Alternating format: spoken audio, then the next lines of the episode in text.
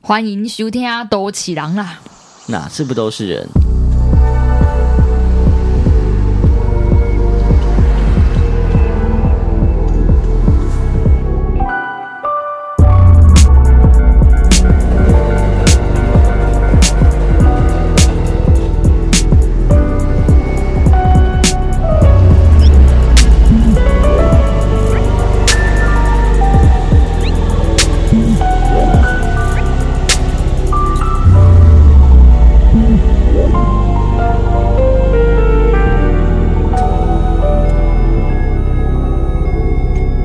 好，哦那我们这集要聊一个稍微认真一点的话题，咪咪，因为我们发现其实我们有一段时间没有聊一些认真一点的议题了，你怎么会把这个讲出来？这不是台面下的话 吗？就不知道我们要测试大家我的觉喜得我欢都的很程认度啊真。啊！你怎么这样子？没有，就稍微轻松的嘛，因为像我们之前聊从月经港艺术馆就稍微认真，到后面都是比较多都市我在聊。然后这集有一个灵感是来自于，就之前靠背建筑有就是有被贴一个是叫花莲丰滨消防厅社的，用它为出发点聊一点聊一些有的没的，可能很多人没有看过它的照片啊，反正就是一个把那个消防栓直接具象化、巨型，然后坐落在丰滨的海岸，然后它是一个消防厅舍，就是消防消防站嘛，就是我们之前有发在线动让大家投票，反正就就是简单来讲，它就是一个大的消防栓的样子，直接变成一个建筑。对，它的消防栓本身是一个瞭望塔跟跟那个楼梯啦，然后旁边还是有连一块比较正常的建筑正常的建筑， 对。那反正就是这个东西贴在靠背建筑就是要靠背嘛，但其实没有想到下面的人其实大家都蛮喜欢的，居然没有靠北到，对，有人说很可爱啊，有人说很棒呀、有人说不错。有人说看起来像一只灭火器 似的，哈，这是白痴吗？不是啊？你不懂吗？它就是那个啊雅亮的梗啊，哦，是这样哦， 不然嘞，啊，这呃这要讲什么？就是什么绿豆糕似的啊，不是雅亮是这样讲吗？那这就是灭火器啊！没有，就是故意要讲那段话而已啊。绿豆糕不是要讲它像的其他东西吗？ 我不知道，你问他那个那个林先生，然后反正有人就说很有特色，然后有人觉得很蛮可爱的。 蛮可爱的啊。因为蛮可爱的我我第一，我记得我们小鸡盘们投票好像还是有否，但是也是比率偏高哎、对不对？对啊，那我们就想讲说，为什么这种具象化的建筑好像应该就是蛮可笑的，但其实大家觉得蛮可爱的。就它是差别在哪？为什么有时候大家会讨厌，然后有时候大家会喜欢？对，在开始之前，可以分享一个小故事，好 啊，免得大家听到睡着。我先讲一些有趣的 事情。看就是以前不知道我我们同学会不会听到，但就是我们以前的同学，嗯，然后我记得那时候，因为我们我们大一的时候，其实都对设计这件事情不是很有概念，然后也没有 sense。嗯然后我们记得第一个作业是要设计，这是公园还是沙小的？就是好像是光超旁边还是啥？就是一个入口意象，对，还是我忘记了，还是第二个作业之类，反正就是要设计一个。啊，好像第二个就是你的家乡某个地方拿来当基地，然后你要把为它做一点设计。嗯，然后我们有一个同学，他就是好像画了一个爱心的爱心的花圃，还是爱心的椅子山之类的。然后就老师就类似讲对这种话，说：“哎，你把它变成具象化就很没 sense。哦，就说。我说啊，什么意思？我旁边就听不太懂。我说 啊，老师讲是什么意思？他说没有，就是你如果是一个看得出来它是什么形状的东西，你把它画在你的平面图上，看起来就是一个像小朋友画的东西。是然蛮后合我理从的。那一刻起就懂这个道理，我说嗯，纵使那个花圃意义是一样，我也是要画一个奇奇怪怪的形状，这样就变得大家有点在装逼啦。 但就是就是那一刻起，我才发现哦，真的这个东西会让它质感变很低。质感变很低的意思就是，一般的人都可以理解。哦，你说它是更这样容易吗跟常人对话，对啊，你画一个爱心，大家就知道它是爱心。对，啊大家觉得爱心，喜欢的人就喜欢，然后大家但觉我得觉在得那那边是拍在照。设计课才有这样的对话，但是你跟常人讲说，哎、那边有个爱心花圃，大家不会生气耶、其实一定不会啊！如果对啊它是漂亮的花的话，然后反正我觉得它这个东西在这边有个成功的原因，还有一个原因是因为它很很 match 当地的氛围啊。因为在台东嘛，就是地大物博，居民也很质朴，也很直接，周边也都是山跟海。我觉得是跟地景比较符，我觉得不对一啊定是人文啦，但是地景一定是有符合的。嗯，好了，反正这个东西它就是一个很像呃消防栓的建筑，然后就让我联想到一连串的有的没的事情。那我们接下来就要分享这一连一连串有的没的事情。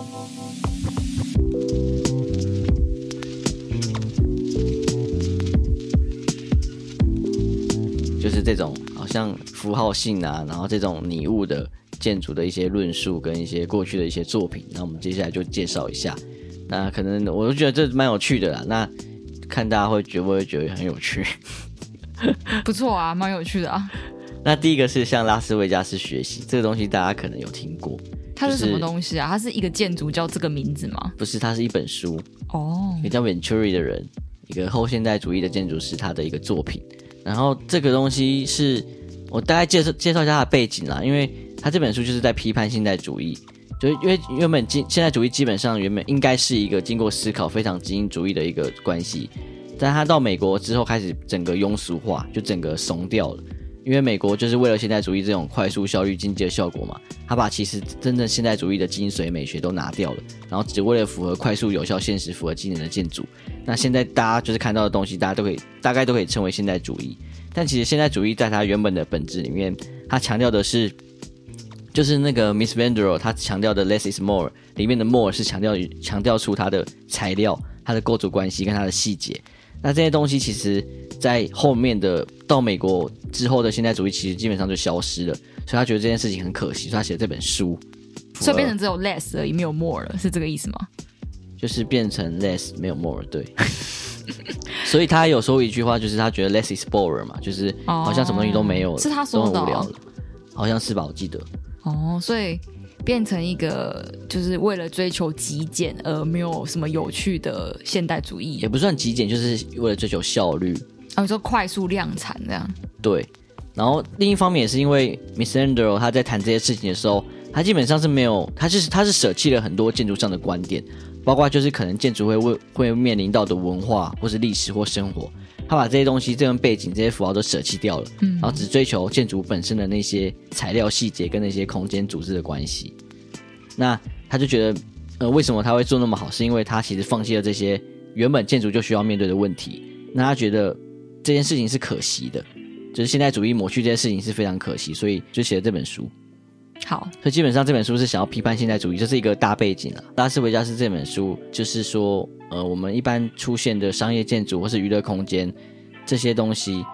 就是大部分现代主义的人看到它都会觉得是媚俗和伪历史装饰的东西，但是在 Venturi 的眼里，他觉得这些原本却乏味的建筑的象征主义，他其实发现了很多比较丰富的一些符号性跟层次。你说拉斯维加像赌场那种很 fancy 的建筑吗？对对对，因为拉斯维加斯就是充满了各种很商业的建筑嘛，各种哦，你很说娱乐为的了要空打间。造一个像什么金字塔、然后像什么异国风情的建筑那一种，就是你就觉得哦吼，就是我以商业为考量。对，他说媚俗应该是这样吧？对对对，就像你刚刚提的什么，呃很像比如说金字塔建筑，在现代主义眼里，它就是一嗯东个南亚啊、很没有必要的装饰嘛。哦，因为现代主义就是追哦求对效率跟抽象、所以他的书叫像拉斯维加斯学学习，对对，他就是觉得这些东西它其实还是哦有原来值得去思考的点这样子。嘿，然后基本上这本书就是主要就是针对现代主义这种强调合理性的状态的一个质疑啦。他认为建筑还是得依赖人们的感知和理解，还有情感情感上的连接。那这些东西就必须有符号跟必须有象征物的元素出现在建筑上面嘛，因为它才可以就是引发人的情感哪共一种鸣。符号啊？就比如说他今天他比如说建筑上出现了一朵玫瑰花，嗯，那你就可以很明显的感受到玫瑰花是一个符号，那感受到它可能象征是爱情，象征是什么东西。那这些东西其实跟人的经验都有关系。但现代主义就是很排斥这种装饰性的东西嘛，哦，就是它是要抽象，不要有不要有任何的装饰性，不要有任何符号这样子，但也不能过多啊，也不能过多。但是现代主义就是完全完全排没斥有。嘛，哦他要觉得这件事情其实好像有、哦，还可有以点问适题，度的，还是得用一点。对他其实舍弃了建筑他可以做到的一些事情，这样子。他基本上是对建筑的表达方式统整为两种啦，嘿，一种叫做鸭子，一种叫做装饰化的棚屋。那鸭子就是外形是鸭子的鸭肉店，那这个东西就是现代主义最排斥的嘛，因为它就是把就是符号放在整个建筑外观上面，符号变成建筑，对，就建筑的整体形象就是所直接以是教表达堂就是一个十字架。类 似，但它这个更直接嘛，你鸭子就是卖鸭肉店，或是你是卖篮子的，你是做了一个很大的篮子的样子。哎，怎么破梗 啦？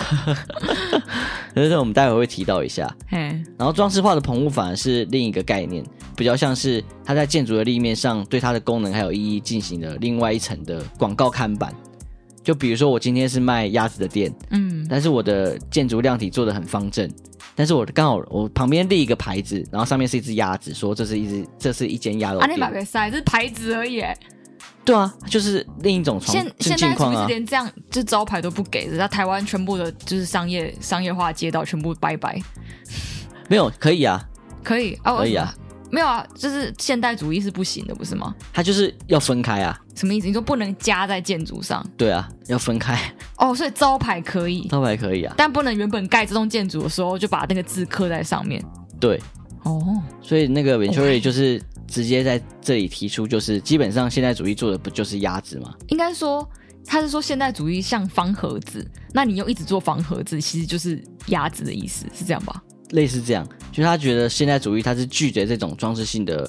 的东西，但你同时也是一直在做一样的事情，对他觉得现代主义在做的事情，它反而是用大量的象征元素。那这个象征元素就是对于结构和功能的表现，还有对于工业化的一种追求。因为像那个科比一嘛，他就是现代主义的推推广者啊，嗯，他就有提到说建筑像是轮船或谷仓。那格罗皮斯也是另一个现代主义的推广者，他也喜欢工厂，用工厂来致敬现代主义。那 Miss Vendor 也是对钢跟玻璃的材料的表达一种钟爱。那其实这些东西其实都是对工业技术发展的一种象征的喜爱。那这些东西其实反过来就变成是现代主义的符号。哦，所以变成说。这些符号虽不明显，虽不像鸭子这么亲人可爱，但它其实也是一种符号。，对，它也是这种符号。遍地都是这种符号，对你看到钢构，你看到玻璃，你看到就是模具方正，那你就知会道这是现代主义。对，，你就知道现代主义，或是你就知道这是一个工业化的一个推崇这样子。那、基本上它反过来它变成做了另一种符号性，所以它基本上也是做了一一种鸭子。我还宁愿做真的鸭子，哦里是面啊、还有烤鸭可以吃。所以他就提到说，就是当今现代主义，他在拒绝这种很象征的建筑的时候，他却将整座建筑扭曲成一个很巨大的装饰物。嗯，那这个装饰物某种程度就是对理性的一个表达，或是对工业技术的推崇。那它就是也是做出了一只鸭子嘛。那其实这这里基本上 Venturi 就是用一种文字游戏般的一个狡辩的方式去在说现代主义，其实它其实在排斥它自己，基本上就是五十步笑百步。那用这样的方式去表达说，建筑其实还是有其他可能性，透过符号，透过装饰物，它还是可以做一些不同的事情，这样子。对啊，他就是觉得大家不要就是往一个极端走，什么矫枉过正的感觉。对啊，人生有更多可能性，不要每天都穿黑色衣服。就是你没有必要这么去拒绝一件事情啊。对啊，因干为嘛拒绝其他颜色呢？对，其实因为你其实反过来想， 其实你都是在拒绝 自己嘛。这一集到底会先上还是后上？不知道。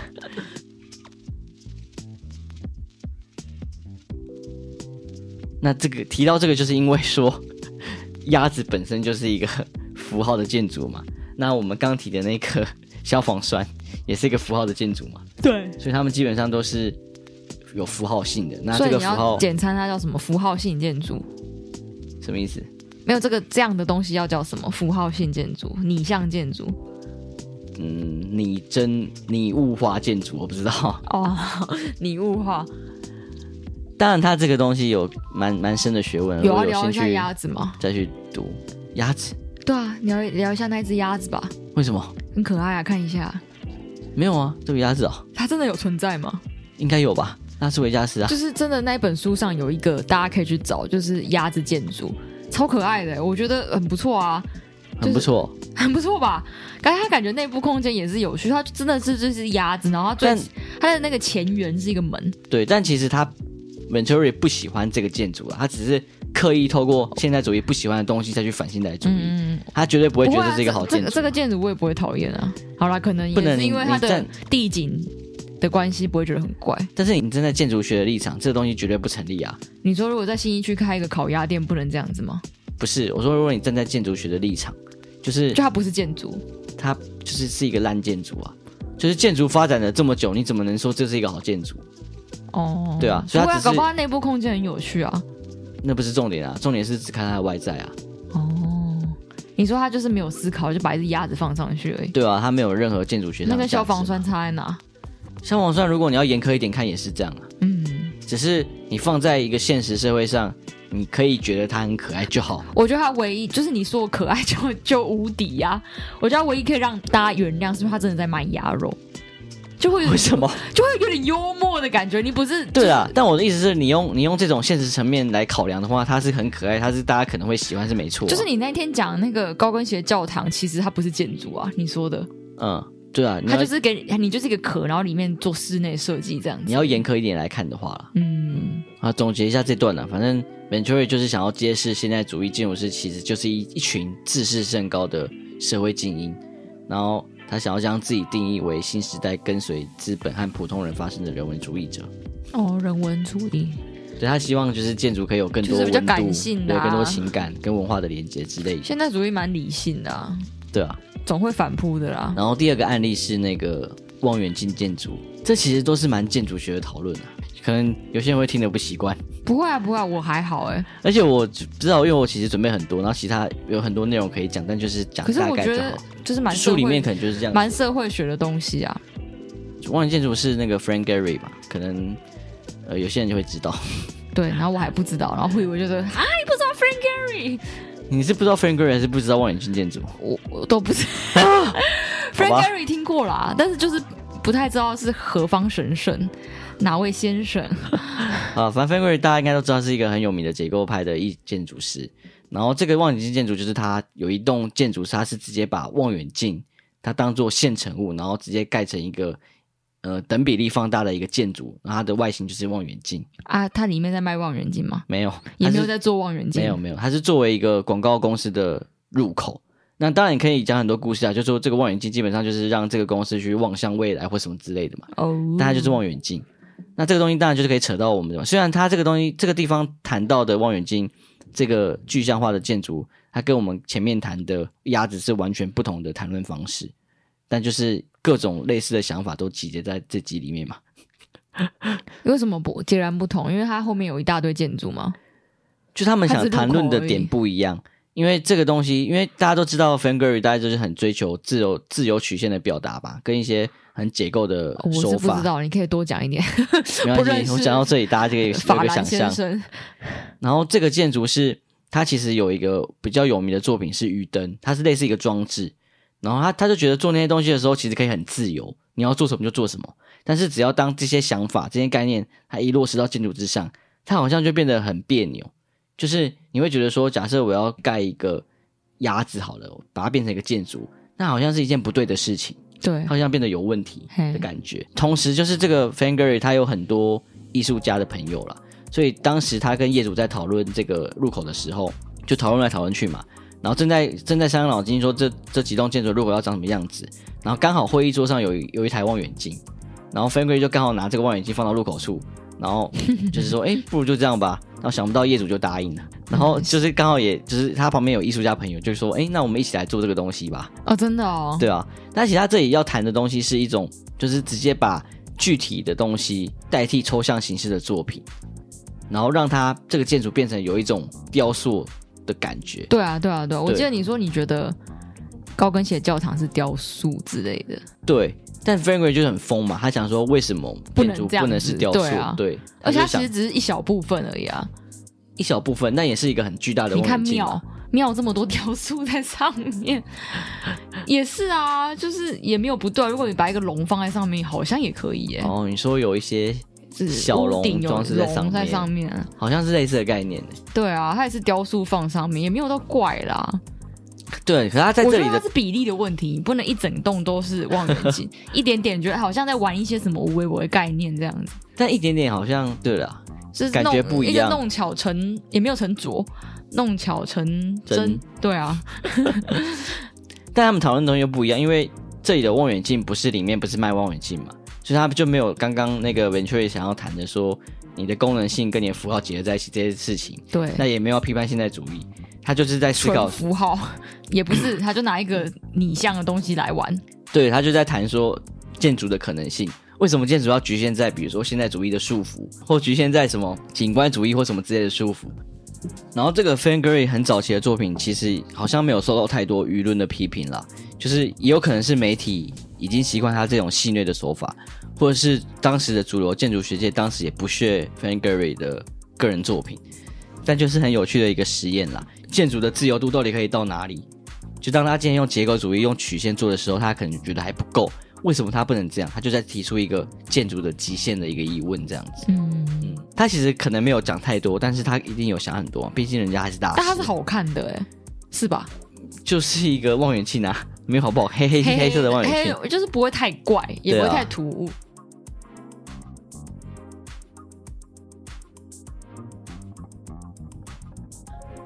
然后我们第三个案例是篮子建筑，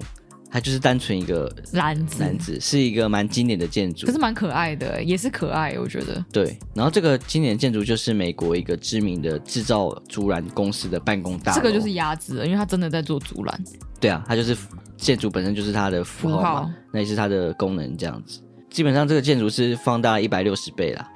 然后里面就是卖篮子的办公室。而且你要能做到这样，也要刚好就是那个篮子的造型符合，这样一格一格可以放窗户这 样。大家可以去找那个照片，我觉得蛮可爱。它是其实真如的果竹篮，其实如果就这个概念，其实你可以把生活上的所有事情变成建筑都是合理的。像什么衣柜，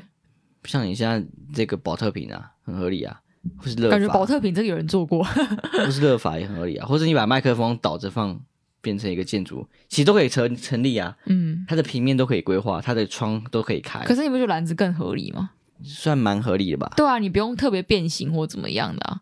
啊因为还是一个正立方体。但其实都可以，而且这些事情它都是有趣的，但是就纯粹有趣啦。嗯，它当然还是可以被批评，因我觉为得还是量跟规模、欸就是你不太不不太能一栋城市里有太多这种拟像建筑， 好、是这样啊然。后也不能就是它的就像这个篮子这样子，就、哦好像蛮大蛮酷的，但就是如果是大鸭子，你就觉得有点太怪了。 我觉得它就是一个有趣，它它不能有趣当好玩，有趣对当日常，无聊当有趣，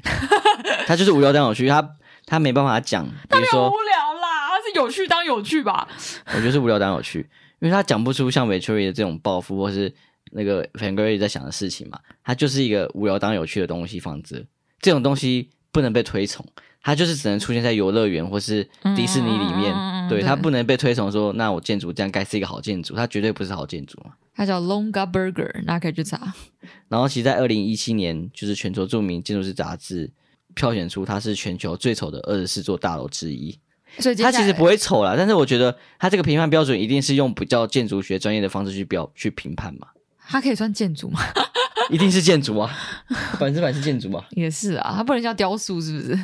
但鸭子也算建筑啊，如果这样讲的话。是啊，它一定是建筑啊。哦，所以接下来聊最丑建筑，我最期待的地部分了。对，然后我们最后就是聊这个到在我做都市人第一集我就想聊了， 真假的，因为我觉得很好玩啊。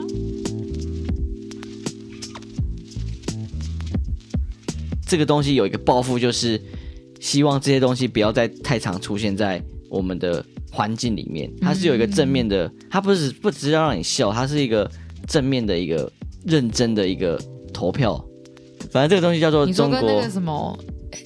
那个电影有一个什么副评叫什么金酸梅吗？对啊，电影有一个就是副评专业，就说啊金酸梅奖什么的。哦，我这个评是叫做中 我国，自己打哈欠啊， 这不是最好玩的 最好玩的部分。因为这个叫做中国十大丑建筑，应该大家都通常可能有看过。嗯然后这是由建筑创业网组织所举办的。然后这个创业网是中国建筑行业的一个资讯门户网站、啊、然后每年会评评选一次中国十大丑陋建筑。那到今年好像已经十二十三届了。这么厉害，它有几个评判标准，当然包括就是呃建筑使用的功能不合理，还有周遭环境和自然不和谐，嗯还有你是抄袭山寨，或是你是崇洋媚外仿古，啊或是你是一些拼凑啊，或是盲目的仿生、刻意象征隐喻、形态怪异 恶俗，或明知不可为而刻意为之， 很赞呢。这些标准都是你不应该出现在建筑上面的事情，嗯或者是不你不应该出现在你人生态度上的事对情我刚，才想说，其实他是在讲人生态度吧， 因为啊这些东西你不能跟周边的环境不和谐，你没有抄袭，你你也不不能能就山是寨。盲目的崇洋媚你外也，不能体态怪异、恶 俗，你不能你就不能是拼凑，已经就是你的体态已经走样，你还不理他这样，对啊。还蛮有趣的。你要说十大丑陋建筑其实蛮难评的，所以它评的不只是说就你的建筑外形的好看跟丑，因为其实美丑每个人都有自己的审美标准嘛，很主观嘛。很主观，所以你如果只用这个东西去评的话，会变得很不公平。所以它变成是它是有更复杂、更客观的参考基准。那这个基准是从建筑学上的讨论去进行的，它相对都会比较合理。像之前那个中央那叫什么干大裤大裤衩大裤裆， CCTV，嗯，它是有被评，就是在第一届的评选中，它有入选第一丑的建筑，但到最后的评中评选阶段的时候，它其实没有上榜。为什么？一开始上榜可能是因为他大家觉得他长得很丑很怪，但是后来进一步评选之后，他其实有一些论述在里面。哦，他要谈设计的，理念，对他要谈的事情其实很丰富，他论述是有的。他要谈一种就是摩天楼，呃，横向歪掉发展的可能 性。对，反正就是他是很有建筑学上的价值的啦，所以后他来是谁才做没有的啊哈认库瓦斯啊，哦，认不到，对对对。啊，可是好像中国人也自己都蛮讨厌那栋建筑的，对啊，而且还是我有人讲很难听的话，说什么他是什么男女性性交的什么暗示有还撒谎，有啊有啊有啊，像你要评比说那个什么贡丸，士林对啊，皮蛋豆腐它是最丑建筑嘛，它可能是丑的没错，就是就外观上，它可能就是又很大，量体很大又很怪，但是它绝对在建筑学上绝对是受人喜爱的啊、或是你从里面的经验，你也是绝对是觉嗯得感受是好的。啊，我到现在还是秉持着一个理念，就是就是跟我跟我穿搭一样， 就是你你要鸭子做的好看也是可以好看，皮蛋豆腐要做的好看也是好好看，跟对啊材质的选用跟你整体的和谐程度还是可以好看的，彩度拉低一点什么也也会好看，怎么会拉低？但你就降是低讲外形嘛，我纯讲外形啊，所以我说不是你像或具象就丑，或对者啊是就是怪的形状就就丑，就是它还是可以做的好看。嗯，是没错。对啊，所以我觉得这个丑建筑其实还有一部分就是他没有办法把它做得好看。我相信这些以下就是入选的，其实还是有机会做得好看的。当然，它的评判标准就不只是造型好不好看嘛，就是包括我们刚刚讲的那些嘛，嘿，蛮多是让别人觉得他没有思考，可是他就让他蹦出来了。是这样没错啊、对啊，对啊，其实刚好提到说，这种建筑批评、这种建筑评论是是创造建筑历史推动的一个很重要的一个想法。那因为他们就是这个宗旨，就是觉得你不要去搞奇奇怪怪的建筑。那因为建筑本身是面对大众的嘛，它不是临时性的，它必须在你的都市景观里面存在好一阵子。六七十年以对上，直到他被就都根。对，所以他就觉得这种很可怕的东西 不要再出现在我们的都市环境里面。嗯然后去宣扬说，我们应该就是以更高的标准去看待我们整个建筑的状态，或是我们的呃都市景观这样子。那我们接下来就随便讲几个之前有上榜过的建筑， 其实这个我觉得还好啊，真的好这好亮哦。它是安徽的马鞍山的 Corpus 人体博物馆，它就是一个人坐在椅子上，然后好像就是真的是一个具象的人，只是嗯他是没有，就是他是同个颜色的人。这个椅子是丑的、啊。对啦，如果你说它是出现在迪士尼里面一个游乐设施，那很好啊，很有趣啊，也那你不好看，其实。不好看，但是很有趣嘛。嗯，它一定是有趣，但是你不能太有太常有这些东西出现在我们可的。是它是人环体境里嘛博物馆啊，又突然又觉得好像还好，就是它是博物馆哎、所以嘞，就是它可以比较有趣啊。博物馆可以吗？对啊，它又不是商办，啊博物馆它不是蛮它严肃 的吗？你说它是一个公共就设是那种施，科公馆的感觉，因为觉得好像可以，就是小朋友说啊，来到这边说哦，人体博物馆这样。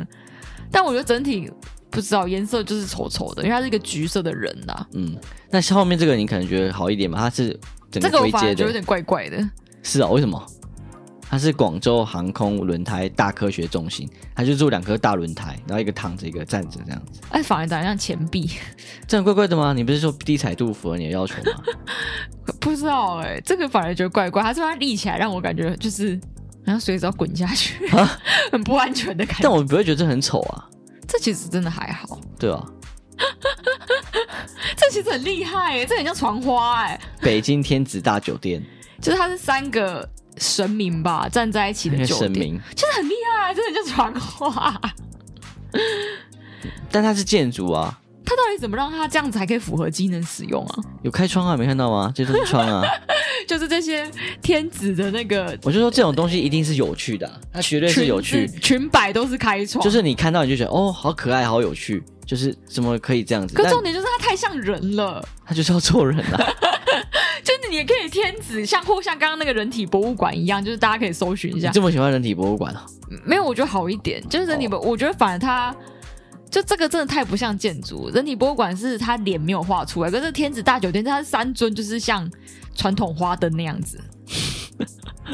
我不行，但如果你真的要用比较严格的标准来看，它绝对是不好的建筑嘛。当然当然，那就是好像是小朋友在做作业，可以随时发挥一下这样。那还有一个是西安新法门寺，这个其实还好，它就是一个手合十的状态，然后把那个法式包起来，对啊，这还好吧？这还好，只是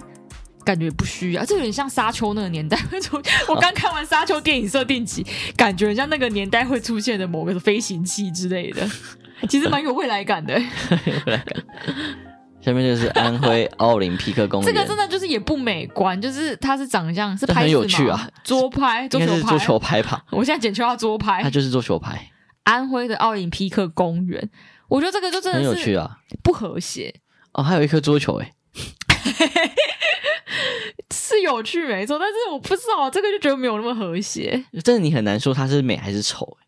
它没有不丑不，它没有丑啊，那就是很没有，我知道，我知道为什么了，因为嗯他、他没有走到最极端，什么意思？就是要么像传花那样，你就知道他啊，他没有要做建筑啦，他是要做三个人呐嗯，啊，要么你就真的认真在做建筑，所以这个就是要有点做建筑，可是你近看又觉得啊，好像他他也要做什么的感觉。代表它转化过了、蛮好的啊。而且它上反面而，我反而觉得那样子卡在中间，让我觉得更怪。 而就且是其实它这个是颗粒牌，因为它离 哪有颗粒派这种东西？哎、有啊，你不知道，有，我没就是因为看过有啊，，就是颗粒拍，就是我们拍面上会有很多颗粒，那它会它会直接就是打乱我们摩擦的节奏，所以我们比赛遇到颗粒拍的时候都觉得很很棘手，跟我们练习的时候完全不一啊，样。谁会用颗粒派？厉害的人哦，不一定，就是有些人会用，是哦，对啊，然后它这个就是颗粒拍啊， 它就拍面太多上颗粒了吧？差不多就是这样子啊，真的哦，对啊，颗粒会再大一点，然后所以它是刚厉害好的选手做出来的。它刚好就是上面这个我们那个红色线的位，红色的拍面的位置的上面，刚好用全部的透帷幕， 玻璃帷幕，刚好用另一个语汇，所以它基本上是有在转化的耶。没有，我知道为什么，因为其实你没有这么远的距离看，你会觉得它不是一个桌球拍，那不好吗？没有，你就会觉得啊，它是一个建筑，可是很丑，因为没有人开创开这么圆形的颗粒的，不可能啊！你到附近你就一定知道它这个旧手牌，你才会到附近的、就丑丑的啊，就是还是会觉得这个建筑不是很好看。 然后还有一个是那个沈阳发方圆大厦，就是钱币啦，钱钱币币啊这个很常见啊，对正啊，常见。也是觉得那个尺度会让你觉得就是想干嘛，但其实这些案例都是你你真话的比较多，然后比较好笑。对，可能是因为它就是这么直接，然后它就会忽略很多你建筑上需要去注意的一些事情，那就会显得整个整体上它就啊比它较的没有价值。优先权是拟真啦，对你先拟真再来考虑其他对，建筑，好像你只要要你这样完之后，建筑就是这样了。对那对这个对态度就你会要让依评着审它觉的得不对。拟真去做因应它它开窗啊，因应它的结构什么的，对而不是因为它有那些条件你才去拟真。对，或者不是因为它的什么比例啊，或者它的功能需求或什么之类的。对啊。哎、我之前知有觉得有一个很丑，在就是水立方附近，就是鸟巢附近嗯有一个长得像龙，就是很像云的。我忘记有跟你讲过，它就是五栋建筑连在一起，然后上面像有点像腾云的东西有，有。然后我那天想一想，好像有点像那个哎、我们家做一零一的那个人 李主员，之类的李，主员不知道有没有东西上？哎、有吧？一定有的，而啊且他感觉是第一届就上榜哦，真的、哦，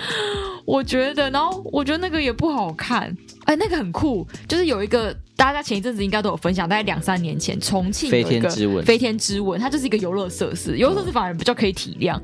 也不算游乐设施，就是个凉亭 啊。